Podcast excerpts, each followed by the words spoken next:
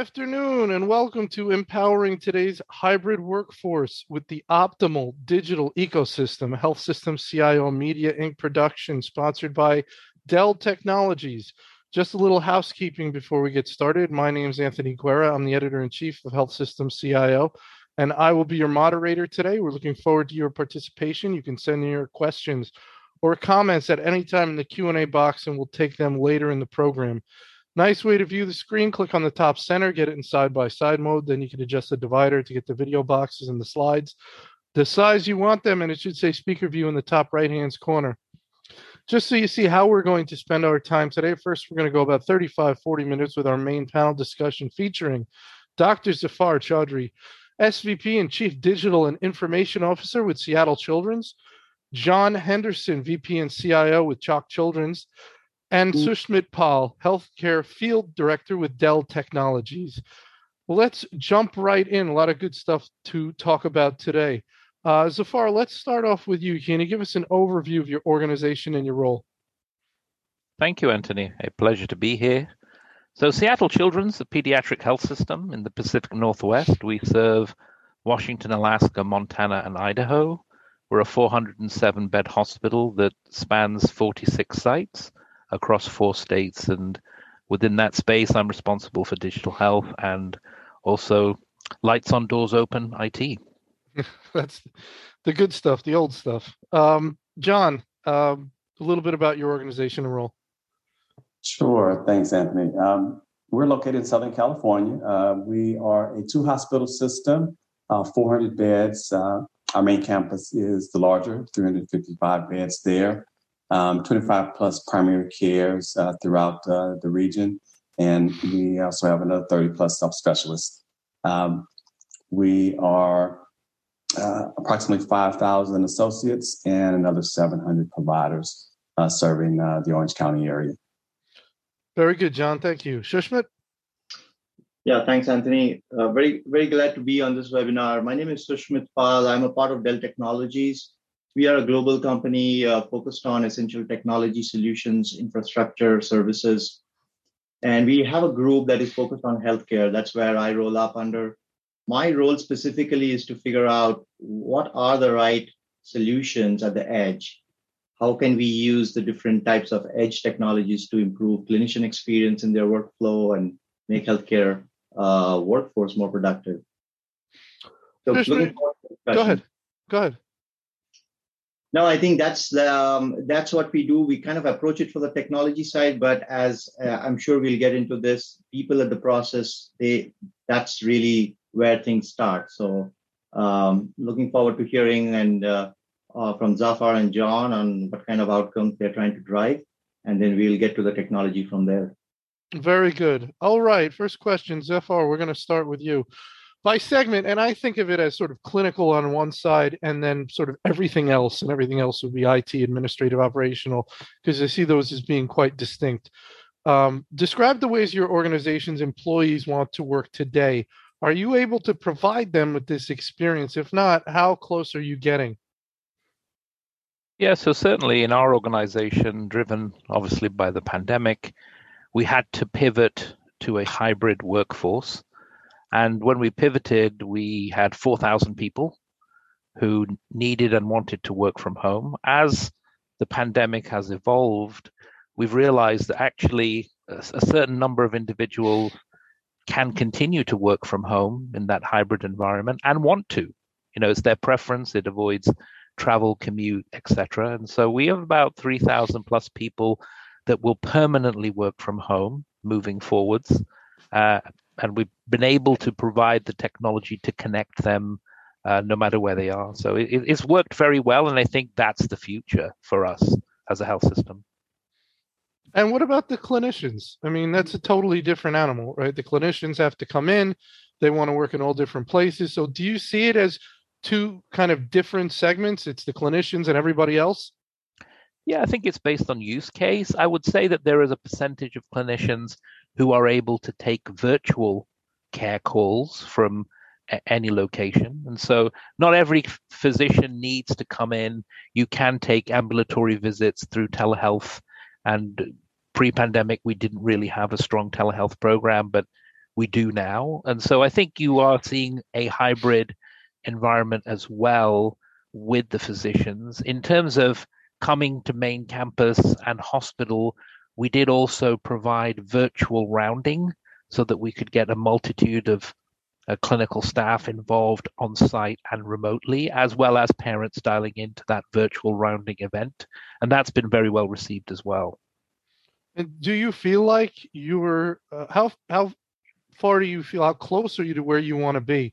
Are there things that the staff that the employees want that are in progress that are going to take more time? So how close are you to that that state people want? No, I think our program is more or less fully baked. We mm-hmm. have mm-hmm. a 24/7 technical service desk available for those employees that work from home. Our program is called SC at Work. We have shipped home working kits to all of those employees. They have new laptops, multiple screens, keyboards, headsets, whatever they need. Mm-hmm. And they have technical support provided on all of that equipment on a 24 around 24 hour turnaround time. So we, we spent a lot of time building that program and at the same time our physical office space has been reduced. We've cancelled leases, closed offices, to support that program. We believe that this program over 10 years will save us 100 million. Wow. All right. Very good. Uh, John, your thoughts? Uh, very, very similar. Um, we kind of look at it between our clinical uh, team and our non-clinical. Um, you know, right now we're about uh, we have about 1,500 folks working remote, um, and about half of those, you know, their preference. You know, we just did a survey in January uh, to kind of get a sense of you know what what people's preference are. Do they still want to continue to, uh, to work the way they're working? Uh, half of them said they wanted to stay fully uh, uh, in a hybrid model. You know, telecommuting come in periodically, and 46% said I want to stay fully remote. Um, which was quite different from when we first started. It was a, it was a much different mix. the number of folks who have shifted to hybrid has increased by about 20% um, from when we first launched. So uh, a little bit different than what we thought. Uh, the number of folks who want to stay fully remote um, that increased uh, as well. Um, but you know, also some of the feedback we got was they felt we are providing uh, the capabilities that they need, uh, much like.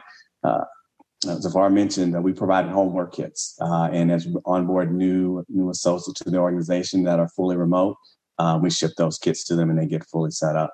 Um, you know, I think from a physician perspective, um, we are seeing a number of physicians um, that are doing more telehealth remotely. Um, and then also, even some of our physicians who have leadership roles, um, whereas pre pandemic, they never work from home. So now you're seeing them when they're doing their administrative responsibilities, they're, they're working from home as well. Um, so we see it, uh, the model really continuing.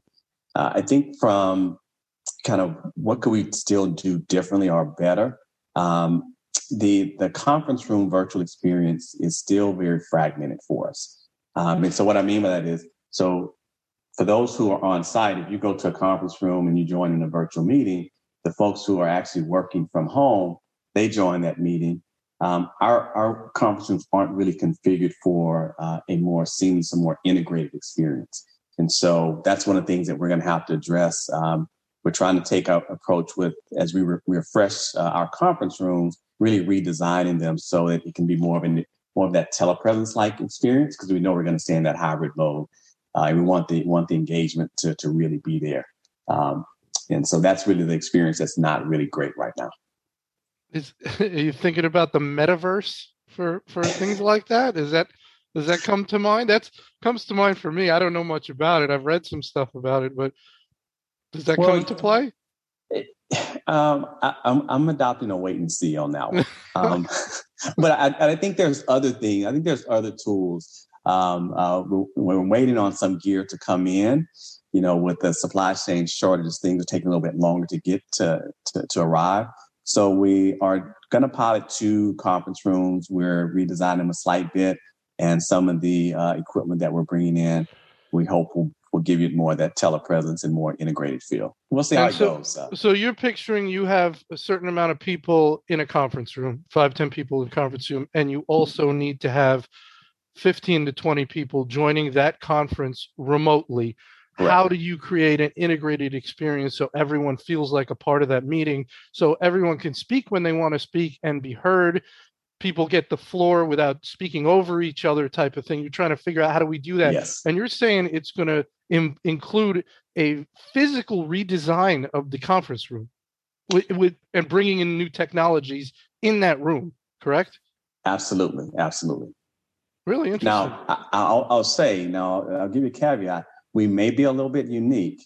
Um, we have some conference rooms that haven't been um, upgraded in a really long time. Okay um, now we have some that have, but even with those, um, if you think you think about conference rooms that were designed with round tables, those are really hard to create a more seamless, integrated experience where you can really engage if you have 10 people in that conference room and another 10 to 15 remote. Mm-hmm. Those are those are the ones that are more difficult, and we have a number of those uh, that are designed that way. Mm-hmm. Yeah, it's. I mean, it makes me think about the, you know, the intersection of the physical world and the technical world. I mean, you're you're the CIO, and yet you're saying this round table is an issue. That's got nothing to do with technology, in a sense, and in a sense, it does. So, you know, things are evolving. The areas that CIOs have to play in are expanding. Correct? Agreed. Absolutely. You know, I think. I mean, more more around just business models. I mean, you know, obviously we have to bring new technology, keep the lights on and, and keep the day to day running. But mm-hmm. we're driving everything that an, a hospital needs to do for the future. Um, all of our top line strategies are heavily driven by technology enablement. Um, I'm sure Zafar uh, could say the exact same thing. Zafar, you want to jump in on that? Yeah, I mean, I completely agree. The immersive experience is key. And at the same time, not only fighting for talent in the IT space, but also in the clinical space. So if you don't provide the best experience and the flexibility that people want in today's environment, then we certainly where we are based in Seattle, we will lose and do lose talent to people across the street, right? Because the, most tech companies are across the street. And even from a clinical perspective, you know, if you're a pediatrician with a specialty, you can work for us. You can go work for John's organization. You know, it's probably sunnier where John is. So, so we're also competing, you know, on, on weather and things. But really, that immersive experience. And I agree with John. Having that conference room experience is very important. We we were lucky because prior to pandemic, we had already started a program of rip and replace all of our rooms simply because we have to communicate amongst our 46 sites and people wouldn't be able to tr- commute and travel. And so we have done that work. So we were so ready for that sort of immersive experience. What I can tell you is that from a support service perspective, we're still not seeing a lot of people attending site. People are still dialing in versus actually coming in. So where we have maybe 2,000 hoteling spaces in our downtown location, on average, we only see about 20 people. And that's where I'm based. And so it, it's scarce to see a human being in three dimensions these days, certainly in our environment. So um, I'm uh, Shushman. I'm, I'm going to get to you in a second. I know I have been over there soon. Um, what do you make of that, Zafar? The fact that you're not seeing the anticipated number of people coming in, you're not seeing it. What do you make of that, and how does that inform your your path for the future? Well, I don't think we've seen any impact on productivity whilst mm-hmm. people are working from home. I think we have to take into consideration that not only are people dealing with they have to do their workload, but they have to homeschool their kids. They have to deal with the babysitting issues. They have family members that are sick. They have lost family members uh, due to the pandemic. So I just think that it's the sign of the times. People will do what they need to do in order to get the work done. Certainly, that's what I've seen from my teams. But at the same time, leadership can't really prescribe a model of working when people are just sort of treading water, trying to get through all of this. Right. So it they're they're not coming in the numbers you expected, but the work's getting done, so it's okay. But it may uh, help you decide that we don't need as much of these spaces, right? We don't need as many. So Yeah. that's how it might change your actions, correct? Yeah, absolutely. And we've already done a percentage of that. Quite a few leases have been cancelled, and we've consolidated to real estate that we actually own. But the trend is showing that certainly for support services, HR, IT, finance, they really very infrequently need to come to to site. The only IT teams that need to be on site are usually desktop or clinical engineering. And they do they have consistently been on site, but you know, if you're a person who's who's programming code for a mobile app, do you really need to be uh, in a in an office on site? You probably only come in just to do some testing with end users. So I think we need to understand that. And I think messaging from leadership has to also be clear. I've seen a lot of back and forth in this domain space. You know, you've seen technology companies say, oh, people should come into the office, we're ready to open. And then two days later, they're announcing, oh, we've decided to change that. Mhm. We've not taken that approach at Children's. I've been consistently clear with my team. I really don't care where you work from, Starbucks. Look at me, I'm working from my car right now. It's absolutely fine as long as you can get the job done, attend the meetings, and things are moving forwards. And and that's been well received. Very good, Shushma. Thank you for for being patient. Um, there's tons of stuff there. Just jump in where you want. Give me your thoughts.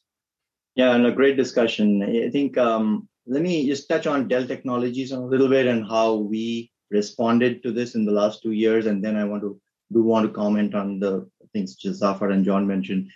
So with Dell Technologies, we had a work connected workplace program for for many years, and so uh, even prior to the pandemic, most of our employees were were working remote, at least part time remote. Um, so there was a program that was in place which just needed to be scaled. So things like uh, the number of people connecting from VPN through VPN from remote increased from around like 30, 35,000 pre-pandemic to like 120,000 within a matter of a couple of weeks. So those things were major things uh, that the, that that but we had the infrastructure and we had some of the processes in place. So we uh, I guess that served well going forward, what we are seeing is exactly what Zafar and John you are talking about. This sort of a like how do you continue and sustain this model? Because it's one thing to get someone up and running for a couple of weeks to work from home, but it's a whole different thing if they have to work, you know, eight to ten hours a week or whatever the number is, and can across weeks and months. And we are starting to see that um, that fatigue start to click in. And based on your role, there are some wo- jobs and job descriptions that may work very well. Like uh, Zafar, you mentioned the, the non-clinical and the support services. But we have also seen others where you might need to do a whiteboard with your team to explain how something works, or you might need to have a more in-person, eh, you know, um, to understand what are your real challenges. And so you want to get into in, into a room. So we are trying to think through how and obviously you cannot solve all of those problems with technology right even as we are doing this this uh, virtual webinar if you if you see through a zoom or a teams call it's very difficult to maintain eye contact because the camera is not right on your eyes. And so i'm not really seeing you or i'm not really able to gauge your your body response as i'm talking. So we are thinking in those directions on how what are the next set of technologies that will help improve your virtual experience improve that conference room experience where you might have three people in the room, very engaged, drawing stuff on the whiteboard, putting sticky notes, but then there are three others on the Zoom or Teams who are feeling like they're not able to participate in a meaningful way. So I think that's where it is it is headed, a kind of a hybrid model, and the flexibility is key, like Zafar mentioned. Um, there, there is obviously technology, but there's also a training gap. There's a there's going to be some level of support that you would need to provide some training and, and uh, orientation of employees to be able to start to use those technologies in a meaningful way. All right, very good. Let's go to our next question. Okay, John, let's start with you.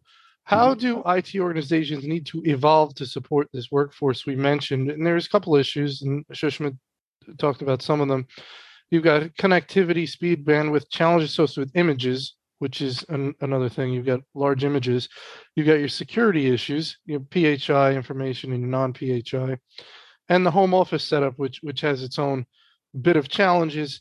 Uh, the last mile of connectivity, when you know it's it's that long uh, chain, uh, and it's diagnosing where in that chain the issue is, and if the issue is at the home, then uh, probably you probably have limited uh, ability to solve the problem other than telling them how they can go about solving it which is never received well for someone who's having an issue. They never want to hear how they can go solve it somewhere else.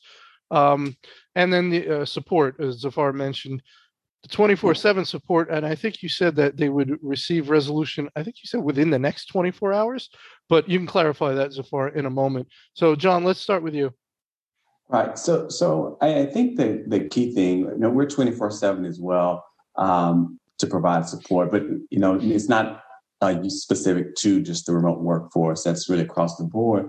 But really, I think what we've seen so far is we gave a lot of guidance early on with here's what we are recommending for your internet connectivity, um, and we gave those those guidelines very deliberately because um, we knew there was going to be some challenges. Uh, in addition to it, we wound up doing what we called a tech stipend. Um, so folks could have the additional compensation to increase uh, their connectivity speeds with their with their ISPs. So we did those t- sorts of things. Um, and so some of the other things we did was we we kind of put together some recommendations on video. So, for instance, uh, we gave them several different recommendations, not not solely just hey, buy a new webcam or we provide you a new webcam, but also think about um, you can use extra other devices to do your video, so you're not really have all that processing happening uh, with with with your laptop.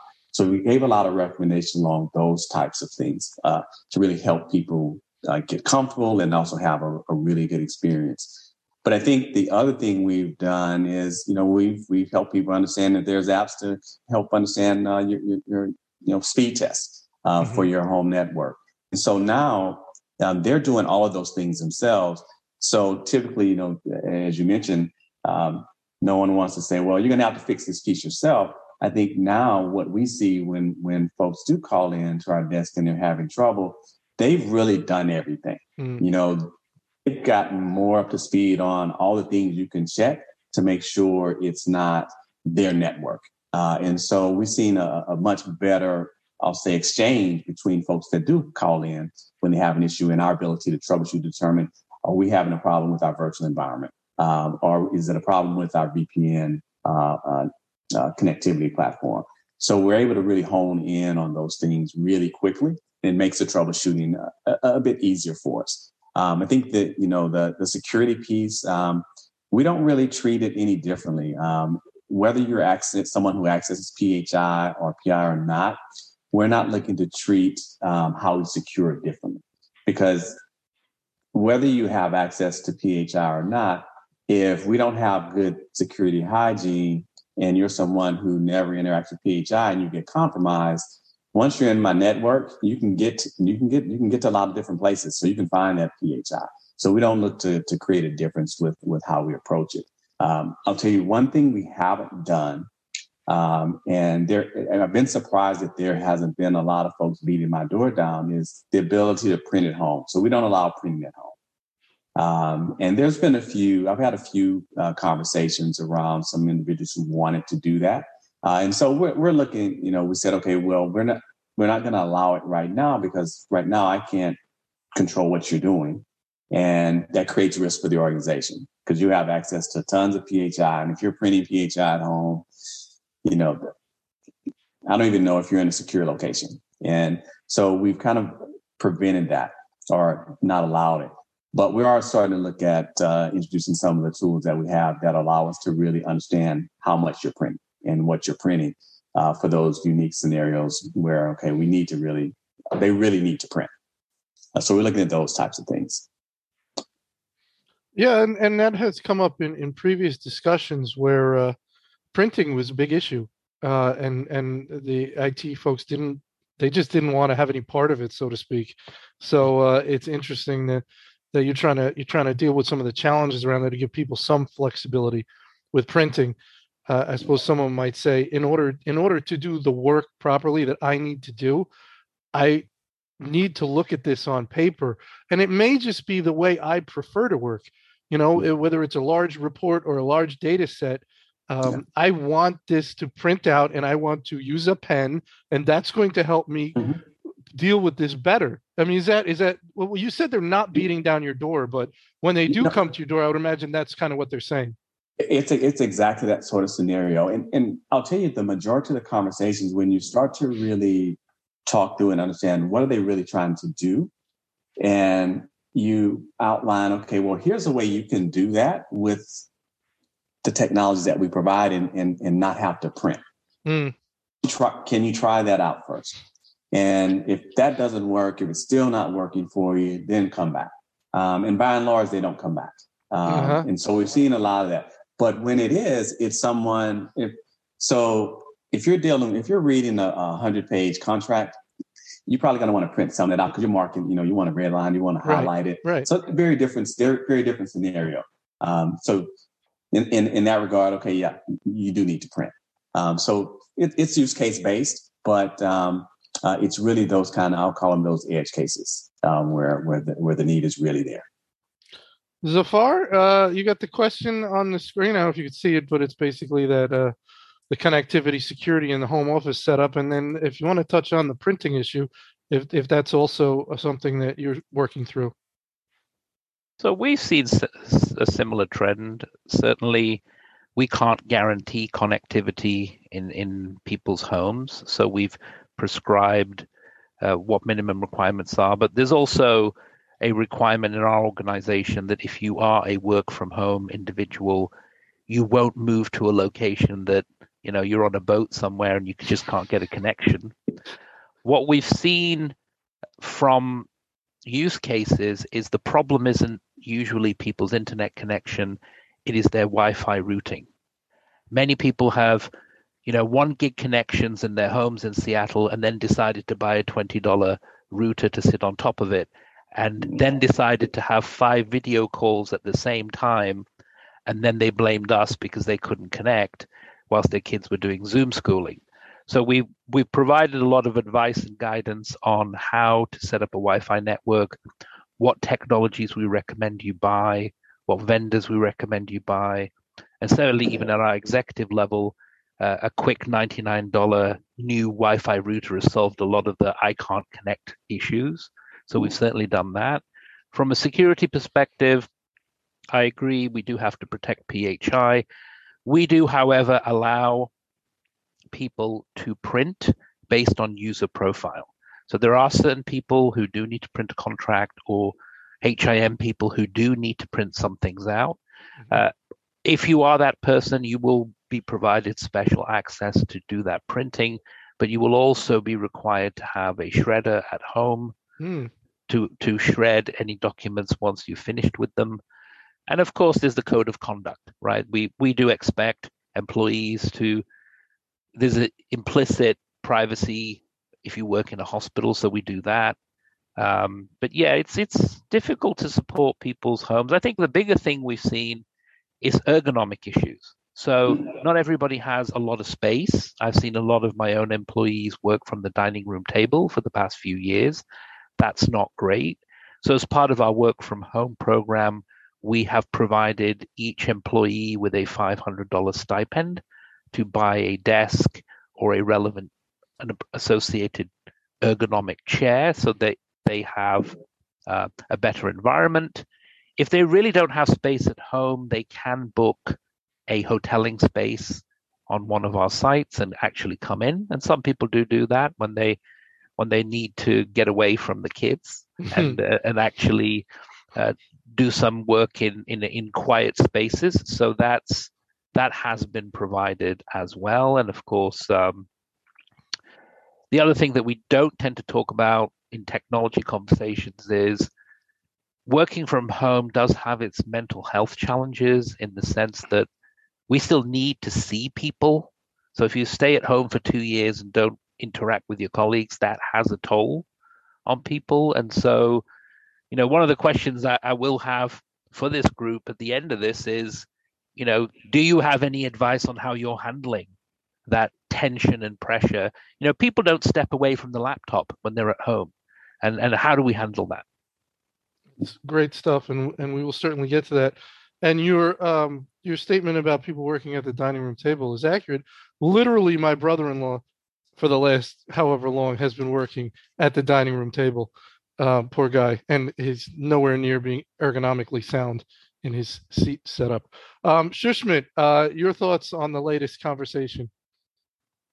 Yeah, um, so on the connectivity side, I think John and Zafar, both of you mentioned there are a lot of technologies out there to optimize the home network and make sure that um, you know if you have a Netflix streaming with your kids zooming on uh, Zoom schooling going on, and then maybe your wife is also working on another call, then yeah. So what can you do? And uh, there are technologies that can uh, prioritize based on the applications and, and provide a certain level of application specific SLA so that mm-hmm. your Zoom call or your wife's Zoom call gets priority versus all the Netflix streaming. So we have done a few of that, and I know Dell rolled out um, an SD WAN solution in some cases where people uh, would need it.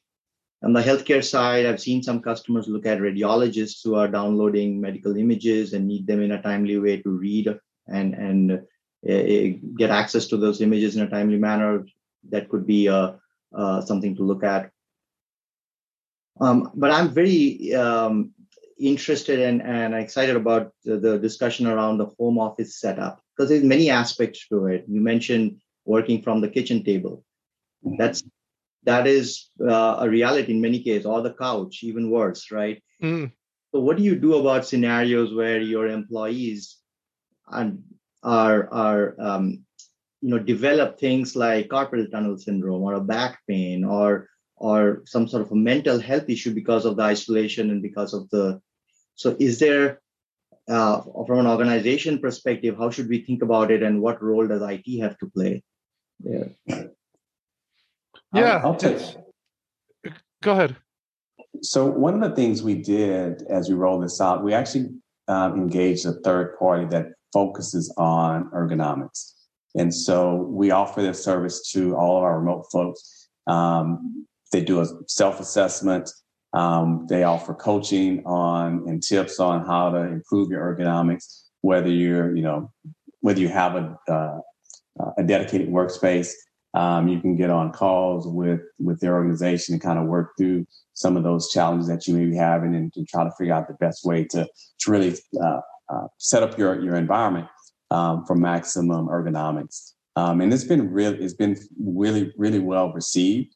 Um, it, it, doesn't you know it doesn't really solve fully if you're working from the dining room table or if you you know you work you don't have a, a real space to work from but they do give you other ways to do different exercises and uh, things to really help uh, and and as I mentioned taking the break is really it's, it's something we all struggle with. It's something that uh, we really push and promote um, to uh, to not have your meetings run back to back. We've set our calendar, uh, our meeting uh, defaults to to less than uh, uh, a full hour, and for if, if in, in, less than thirty minutes. So at least if you're, you, it's, it's going to default, you're going to at least get a little five minutes between your meetings, five to ten minutes between meetings. So you can take those breaks. Um, but it's a really hard thing to change from a culture perspective, um, from a from a man, managing your meetings and just being back to back and just kind of having, um, I'm going to call it having um, uh, some meeting etiquette to allow people to move from one meeting to the next uh, without just always being back to back to back. Um, we we struggle with it. We're making some progress, but it is a big uh, culture shift. Mm-hmm. Sitting yeah, like ahead, smoking right? Say sit, that again. Sit like sitting has become the new smoking. Mm-hmm. We are spending so much time in front of our PC, and again, from a technology standpoint, when we look at Dell Technologies, obviously the PC is what is a lot. of, Most people are staring at a PC for majority of the time in the day. So the way we are thinking about is how can we make that experience more uh, optimal and uh, improve the the user experience there. So what you're going to see is uh, many of this was announced at CES earlier in the year, where uh, the way the PC connects to multiple available access points in the in, in, in your building. So we are looking at that. We are looking at the way perf- uh, the performance of applications. So when you log into your laptop, if there are, you know, you open up Outlook and Excel and the PowerPoint every day in the morning. These three applications are the first things you do. Can the PC learn your behavior and make it quicker and faster to load these? So these are some of the things that I, you know, we are we are doing as a as a part of a, a, a drive towards making your PC more intelligent. All right, very good. Couple audience questions I want to get to. Um, John, let's start with you. What arrangements are in place for hardware failures? Service desk support is fine for software or application issues, but not physical failures. Right. So we have a we have a ship and replace uh, uh, policy. So if your hardware fails um, and you're you know let's say you're you're not close, um, so we'll ship it to you um, and we'll ship it out, and then you you know we'll pick up uh, and you put it in uh, put it out for UPS and uh, ship it back to us. So we have that swap and replace policy. For those folks who are actually relatively close and can drive in, um, we we have set up for them to to drive by. They don't even have to come into the physical building. Um, they just text us that they're that they've arrived, and we bring out their device. We uh, take the one out of their trunk, take it in, repair it, and kind of do that swap and replace. Um, we started that uh, quite a while back. Uh, received a lot of uh, positive responses, and so we decided to keep it in place. Okay, that works well. Yeah. Okay, very good. Zafar? Your thoughts on that question?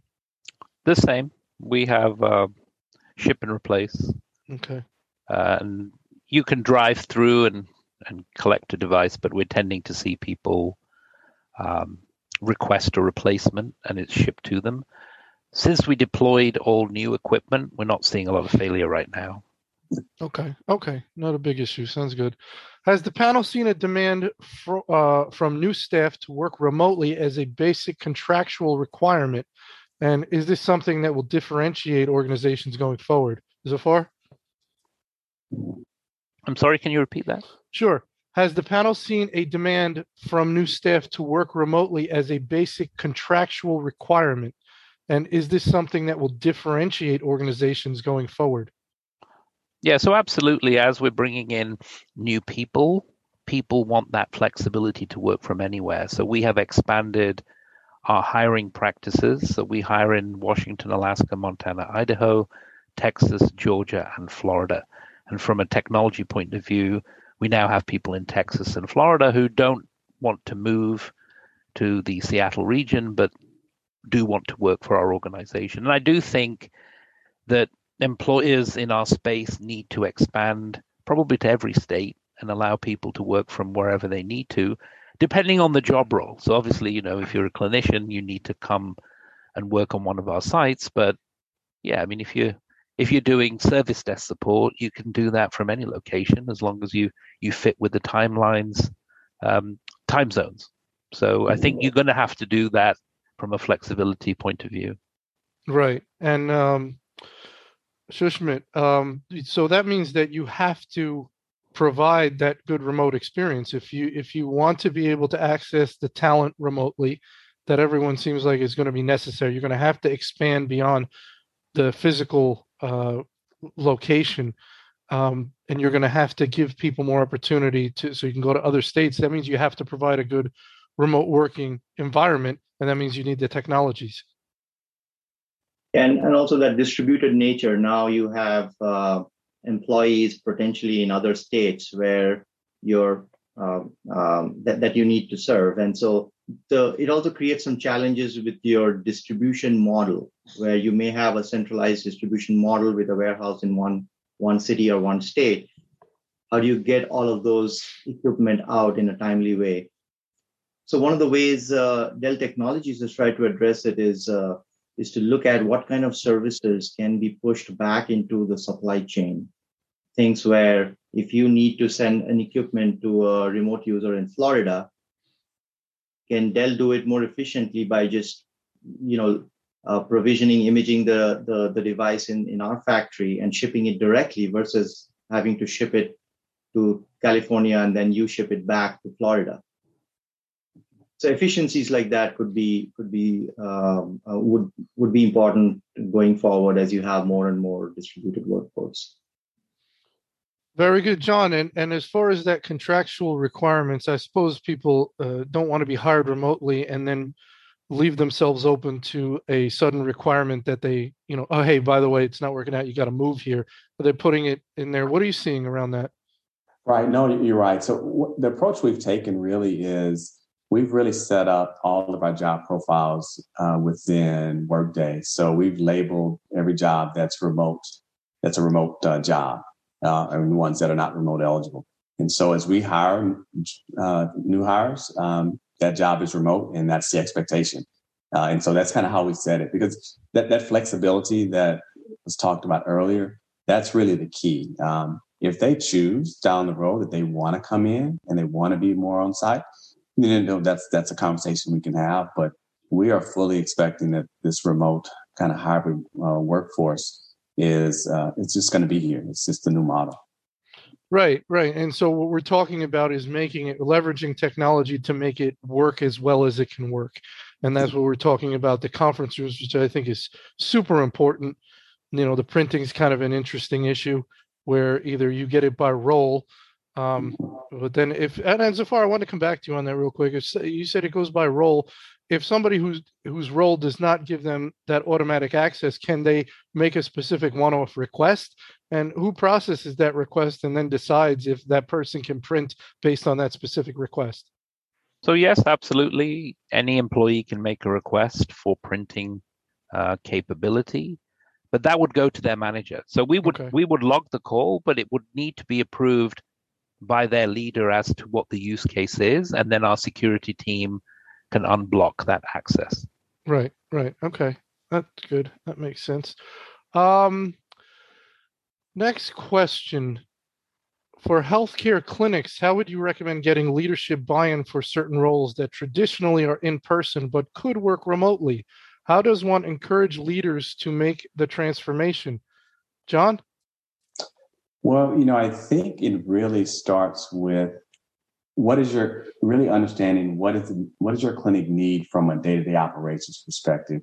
And can you still deliver not only the the clinical care that you're there for but also the administrative support?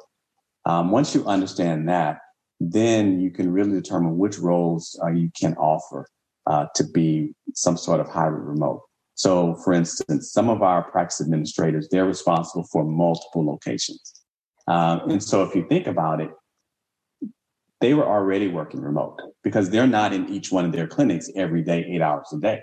Mm-hmm. So they may have a home based clinic that they spend the majority of their time in, and then they round periodically in those other clinics. So they were already working remote pre pandemic, just people didn't really look at it in that manner. So it was that's an easier conversation to say, well, I'm going to work from home a couple of days a week. Uh, I'm still going to be able to do my administrative responsibilities. I'm still going to round in my cl- in my other clinics, and as long as the outcomes are there, then everyone feels feels comfortable and feels good about that. So I think you really just have to focus on on on those operations for the clinics and ensure you can still achieve the goals that you have set. All right, very good. I want to go to our Ask a Co-Panelist section. Uh, Zafar, you had mentioned a question you wanted to pose. I think you have it top of mind. So um, let's uh, let's have at it. Yeah. So my question to the panel really is: is how are you handling mm. y- your staff, your staff's mental health as mm. part of this journey of, you know, isolation, working from home? And any tips you may have that you could share? John, let's start with you. Sure. So, what we've really done, I mean, our HR group has offered uh, different um, uh, services through through our benefits plan. But what we've kind of done specifically is um, I've set up an office hour, so every Tuesday at eight thirty, anyone can join. We just talk. They, have, you know, they can ask me any question, uh, whatever the topic is. Not does not be work related. Um, but also, um, we've made sure that we've cleared out uh, Fridays for no meeting days, um, mm-hmm. and that came at the request of our our frontline folks. Um, and so we've been really intentional about sticking to that. And so that what that means is sometimes I have to talk to some of my peers to say, hey, I know you want my folks in a meeting on Friday, but they're not going to be able to be there. We cleared that day. Um, and so unless it's urgent, um, then we make those kind of accommodations. But if it's not urgent, we, are asking people to respect that. Um, and then I think the other thing is uh, we've done a lot of work with our leadership team around how do you really check in with your teams to to make sure they uh, they're doing well uh, and they're not overwhelmed with uh, the amount of work we have in front of us. Because everyone has just the demand is always more than you can supply it. And so we're having we have a lot of those types of sessions. And what we're seeing and what at least what i'm hearing from some of our informal uh, check-ins and uh, say our virtual uh, virtual check-ins is people are really feeling comfortable in feeling like they are getting the type of connectedness to uh, their leader to just talk about anything, not just the work.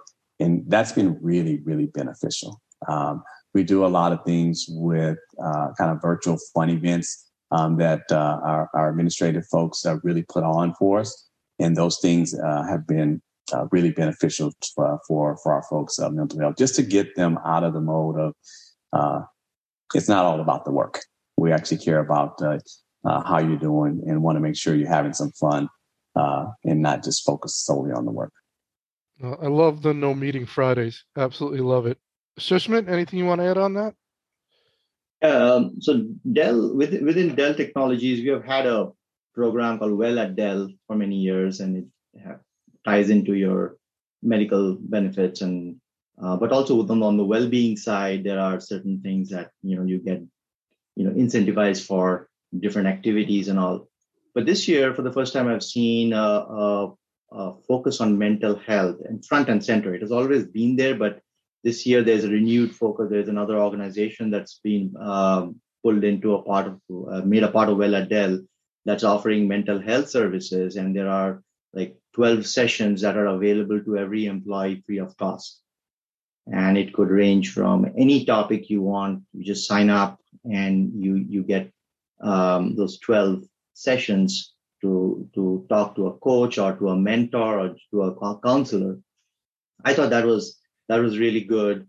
Um, because one of the things that is true about this is you know as we work more hybrid and remote efficiency has improved and which we'll I, I, want to ask a question on that uh, later on but there's also another reality where the social connectedness and the, the emotional and the social uh, you know uh, interactions have also declined so employees may not be talking to their co-workers in the same way as they're not going out for lunch or coffee or as often as they used to. So how do you address that? And um, maybe it is through happy hours from like I know my in our team we used to have a, a, um, a happy hour on one of the days of the week, not a Friday afternoon, but maybe a Wednesday afternoon. and we would just come in and and share a drink on a Zoom call and even that um, we would just talk about things outside work. I, I thought that was a really good, uh, and it kind of opened up the conversations a little bit more. But yeah, it's a, it's it's it's definitely a, a new thing, and there are certain uh, the mental health aspect is definitely very very real, and it's good to see organizations sort of take a more focus on on this and offering some of these uh, free counseling sessions is would be a good way to start. Excellent, very good. All right, uh, Shushmit, uh, why don't you uh, pose your question to your co-panelists? Yeah, so we um, we spoke a lot about remote work, hybrid worker. I'm I'm I want to ask you about how do you uh, measure productivity? How do you assess your workers, and and how has it changed from before and after. So, uh, anyone, John, Zafar, whoever. Zafar, let's start with you on that. So we don't have or use any software to look at what employees are do- doing during the day. The way in which we measure productivity is based on our operational planning and our project planning. So as far as everybody knows at the beginning of the year how many projects they're working on and what lights on, doors open tasks they have to do. And that's how we know. We we strive to achieve over 90% delivery on those operational planning items and it's very easy to measure whether someone's falling behind on a major project or not or if they're doing maintenance on equipment. Timelines are always provided and they have to meet those timelines. So that's really how we we keep a close eye on uh, how employees are working. Beyond that i don't think we need to be super draconian about what people are doing john I, I, I completely agree. I actually have a love hate relationship with the word productivity because it, it, gives a false sense of you getting quality and, and, and value. The higher the, the higher the output, um, then that represents value, and it's it's not really the case. So you know, we focus on our portfolio and our delivery uh, outcomes for that, uh, and even just with keeping the lights on that running day to day operations. Yeah, we have service levels, um, but it's not it's just it's just normal operations um, and we really are focusing on how are we enhancing uh, uh, in optimizing optimizing our, our our our enterprise systems our emr um, how are we improving uh, our workspace for the remote remote workforce uh, and how are we driving value with uh, our digital digital planning and it's really focused on those types of things we're not doing any monitoring to determine how often you're logged in uh, or any of those types of things. What we've promoted, and even just beyond IT, is focus on outcomes. And if you have good outcomes measures, then everything else will, t- will fall into place. And if your folks are challenged, they're going to do what they're, they're going to they're going to meet you. They're going to meet you where you need to need to be. And if they don't, uh, then that just that may mean that they're just not able to perform the role. Uh, and that would be no different than pre-pandemic. Uh, and so you deal with those things in the same way. All right, I want to get to one more audience question. Recognizing we as IT professionals are comfortable with alternate slash remote work environments, have your organization's internal customers been supportive of this model, given clinical care requires on site patient facing activity? Do you sense the internal customers will prefer a transition back to on site support as COVID impacts are reduced? Have you considered a hybrid model as the permanent model in response to customer concerns? Have you had IT employees requesting to come back on site? So I think the main one there is, you know, we uh, especially around clinical care, we talk about how we can do telehealth, we can do that, but what are you hearing from the patients? Are you generally hearing that they're good, or are you hearing that uh, people want that face to face? I know the telehealth numbers are down from what was close to 100% to maybe 20 as the numbers I've heard. So Zafar, your thoughts? Yeah, I agree. The telehealth numbers have dropped to the to the numbers you're quoting there. I think it's based on use case, right? So it, it depends on what what IT is supporting. So certainly in our environment, clinical engineering is part of my group, and you can't fix and bedside monitor remotely in many cases. You actually have to come out, swap the equipment, and do that. So what we've, we've tried to do is provide an environment on our main hospital campus where certain IT people can reside safely and then go as and when needed uh, to the clinical areas, the operating rooms, uh, re- replacing and swapping out da- desktops, etc. So I do think that there will be a component, depending on what your IT function looks like, on site there is some resistance and old school thinking still. You know, if you've been if you've been in the clinical space for 40 years, yeah, you do struggle with the whole person isn't coming to see you and you have to dial into a call. That's always going to remain, but I I think the the hybrid workforce is here to stay. If you try to change that back to 100% on site, make people commute 2 hours a day to work, you're just going to lose those people to well, for us across the street because they mm-hmm. are providing that mm-hmm. flexibility. Right, right. All right. Well, um, I want to get a sort of a lightning round of parting thoughts. Um, your best advice. Obviously, there's. I think the questions, the conversation today, is uh, the technologies are there uh, for the hybrid world, for the remote world that we know we're going to live in partially. Um, Shushmit talked about some that Dell is providing.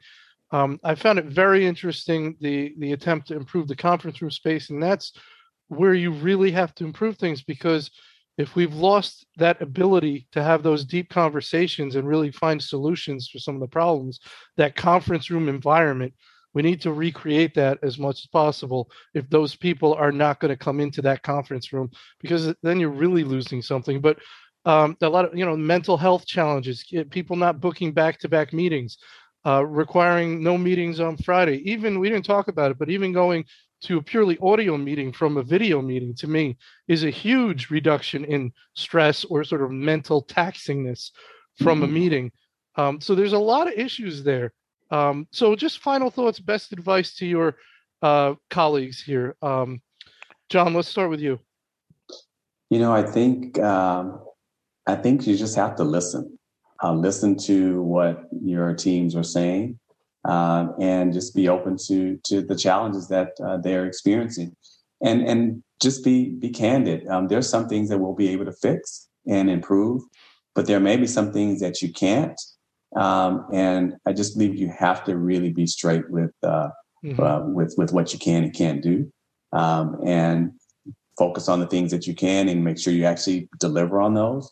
Um, but just you have to listen and understand what people are where people are and what they're interested in and how they want to work and what their challenges are. And if you and do John, that, yeah. I remember you saying that in a previous webinar you did with us, the idea of be straight about what you can do and what you can't. Yeah. Right? That'll keep you out of a lot of trouble, right? it will. All right. Zafar, your final thought? I would say that changing the way in which people work is still a big change management program, and you shouldn't underestimate what it requires to do that. But at the same time, it is up to leaders in healthcare organizations to understand that you can retrain and work in different ways and be effective. And standing in front of someone doesn't necessarily mean you can't get the job done or you can't influence uh, the work. So I would say look at it as a change management program versus a technology program. Very good, Shushmit. I'll give you the final word. Yeah, no, I mean, that would be my final statement as well is that people process technology, technology comes later. Start with listen to the people, figure out what process is the right, what you can do and what you can't. And then we can always find the right technology. There are lots of good examples in different industries that we can look and pick. But unless it starts with the people and the use case and the healthcare you know requirements in mind it's not going to uh, it's not going to be ideal so i would just leave it at that people process technology and, and we are here to you know partner with you on on on all of those three all right, very good. That's about all we had time for today regarding continuing education. You could use the final slide in this deck. You'll get an email when the on demand recording uh, of this event is ready for viewing. And if you want to sponsor an event with us, you can reach out to Nancy Wilcox from our team and go to our website for upcoming to register for upcoming webinars. With that, I want to thank our tremendous panel, Dr. Zafar Chaudhry, John Henderson, and Shushmit Pal. I want to thank Dell for sponsoring this event today, making it possible, and thank you, our attendees. But with that, everybody have a wonderful day. Thank you. Thank you.